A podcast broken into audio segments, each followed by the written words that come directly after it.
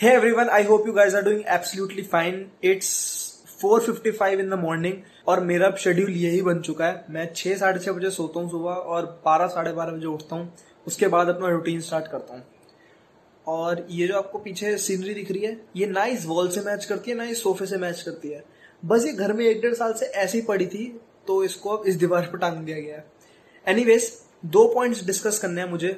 पहला पॉइंट है कि जब ये लॉकडाउन स्टार्ट हुआ था मिड मार्च में, तो शुरू के 10 दिन में काफ़ी ज़्यादा ब्लैंक था कि यार मैं क्या करूँगा अब. रीज़न बीइंग, आप लोगों को पता है कि मेनली मैं जो मेरा काम है वो टूरिज्म इंडस्ट्री में है और कोविड से जो सबसे ज़्यादा इंडस्ट्री इफेक्ट हुई है वो टूरिज्म इंडस्ट्री है.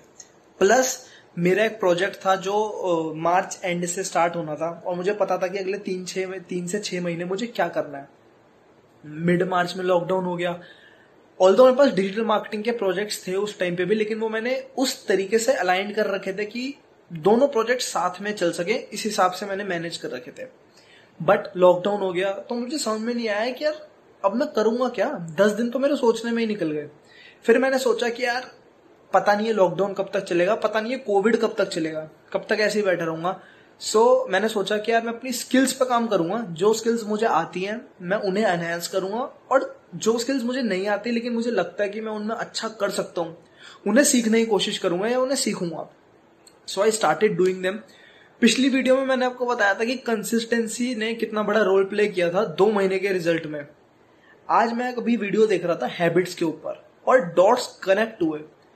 मुझे समझ में आया कि जब आप पॉजिटिव हैबिट्स को कंसिस्टेंट वे में करते रहते हो तो वो आपको एक फेज से दूसरे फेज में ले आती है.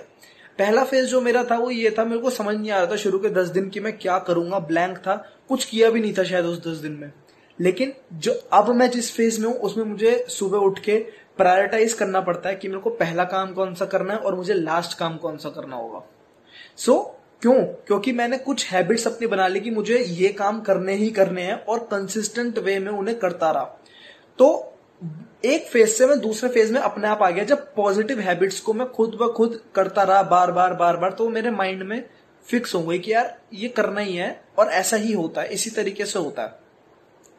ये था पॉइंट नंबर 1. पॉइंट नंबर 2 था, जैसे आप लोगों को पता है कि यार आजकल मैं पॉडकास्ट पे बहुत ज्यादा जोर डाल रहा हूँ तो ऑब्वियस सी बात है कि बैक एंड में सीख भी रहूंगा कुछ ना कुछ. तो मैंने एक 7 days पॉडकास्ट चैलेंज स्टार्ट किया है जिसमें मैं पॉडकास्ट के बारे में रोज कुछ ना कुछ, पॉडकास्टिंग के बारे में रोज कुछ ना कुछ सीखूंगा अगले 7 दिन तक. और मैंने डिसाइड किया है कि मैं 7 दिन तक लगातार जो भी मैं सीखूंगा पॉडकास्टिंग के बारे में कि मैं आपको एंड ऑफ द डे तो नहीं, क्योंकि मैं रात को ही काम करता हूं तो अर्ली मॉर्निंग, मतलब कि मैं आपको एक टेक अवे दे सकूं वीडियो के थ्रू कि मैंने आज क्या सीखा और अगर आप करना चाहो तो आपके लिए वो कैसे बेनिफिशियल हो सकता है. सो या मिलते हैं कल फिर. Bye bye and take care.